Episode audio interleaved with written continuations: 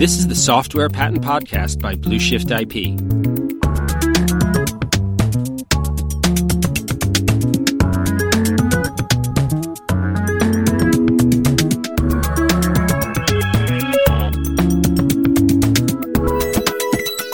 Hi, and welcome to the Software Patent Podcast by Blueshift IP with me, Robert Plotkin, co founder of Blueshift IP and software patent attorney. This is the sixth and final segment in our series on how to determine whether your software is patentable. As I mentioned last time, we started this as a four part series, but we got such a positive response and had so much demand that we decided to add two more installments with two more criteria that you can use to help start to evaluate whether your software is patentable. If you are an inventor or an executive at a high tech company or a patent lawyer outside the US, we hope that this will help you at least make that first pass determination about whether your software is worth considering for patent protection.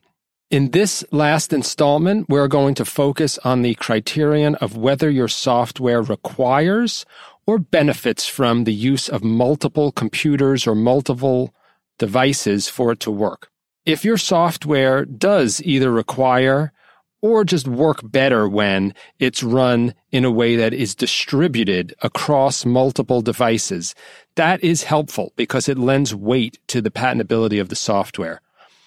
But just to make clear, this is only another criterion to take into account. It's not necessarily required.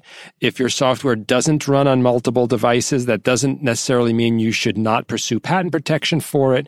We regularly obtain patents for our clients on software that only runs on a single computer or a single other device.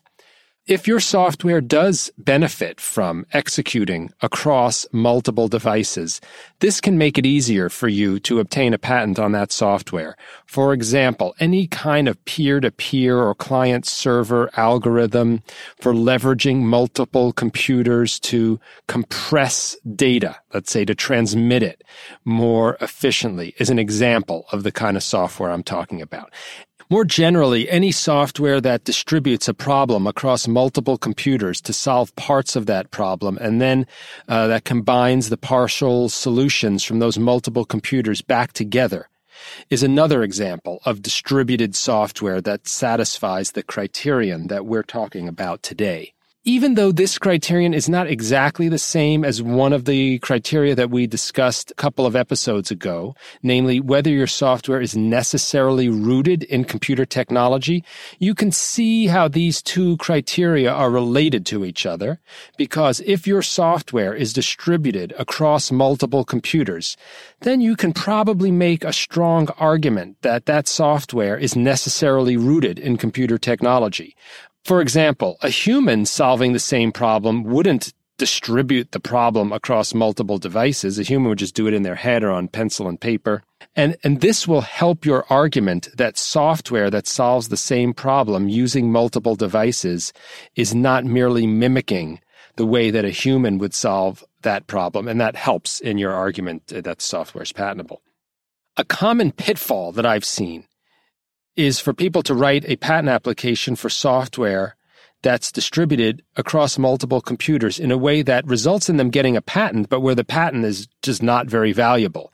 For example, if you describe and claim your software in the patent as relying on peer to peer technology, but in practice, your competitors implement your algorithm using client server technology or some other network architecture, other than peer to peer, then your patent might not end up being infringed by your competitors, even if they've copied and implemented the same basic approach that you patented.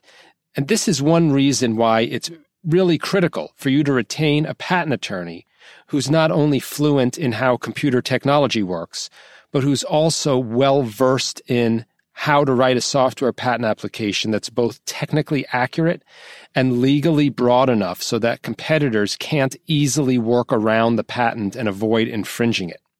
Thanks so much for joining us for this six part series on how to determine whether your software is patentable.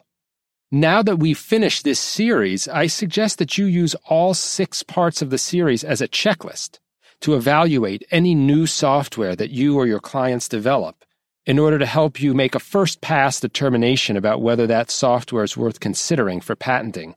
And although there's no strict formula for applying and combining together the results of all of these criteria, in general, the more criteria your software satisfies, the more likely it is to be patentable.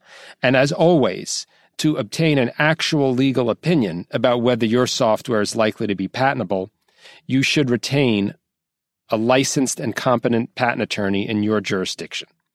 If you have any questions about software patents, about the criteria we've described in this six part series, about anything else, please contact us directly by going to blueshiftip.com. And if you have any software inventions to consider pursuing patent protection for in the U.S., please contact us.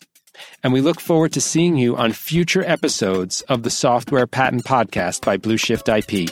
I'm Robert Plotkin, software patent attorney, and I'll see you next time. The Software Patent Podcast by Blue Shift IP is hosted by me, Robert Plotkin, and Cynthia Gilbert, who are software patent attorneys and the founding partners of Blue Shift IP, the software patent experts. The Software Patent Podcast is produced by Ginny Media. For all software patent inquiries, please visit blueshiftip.com.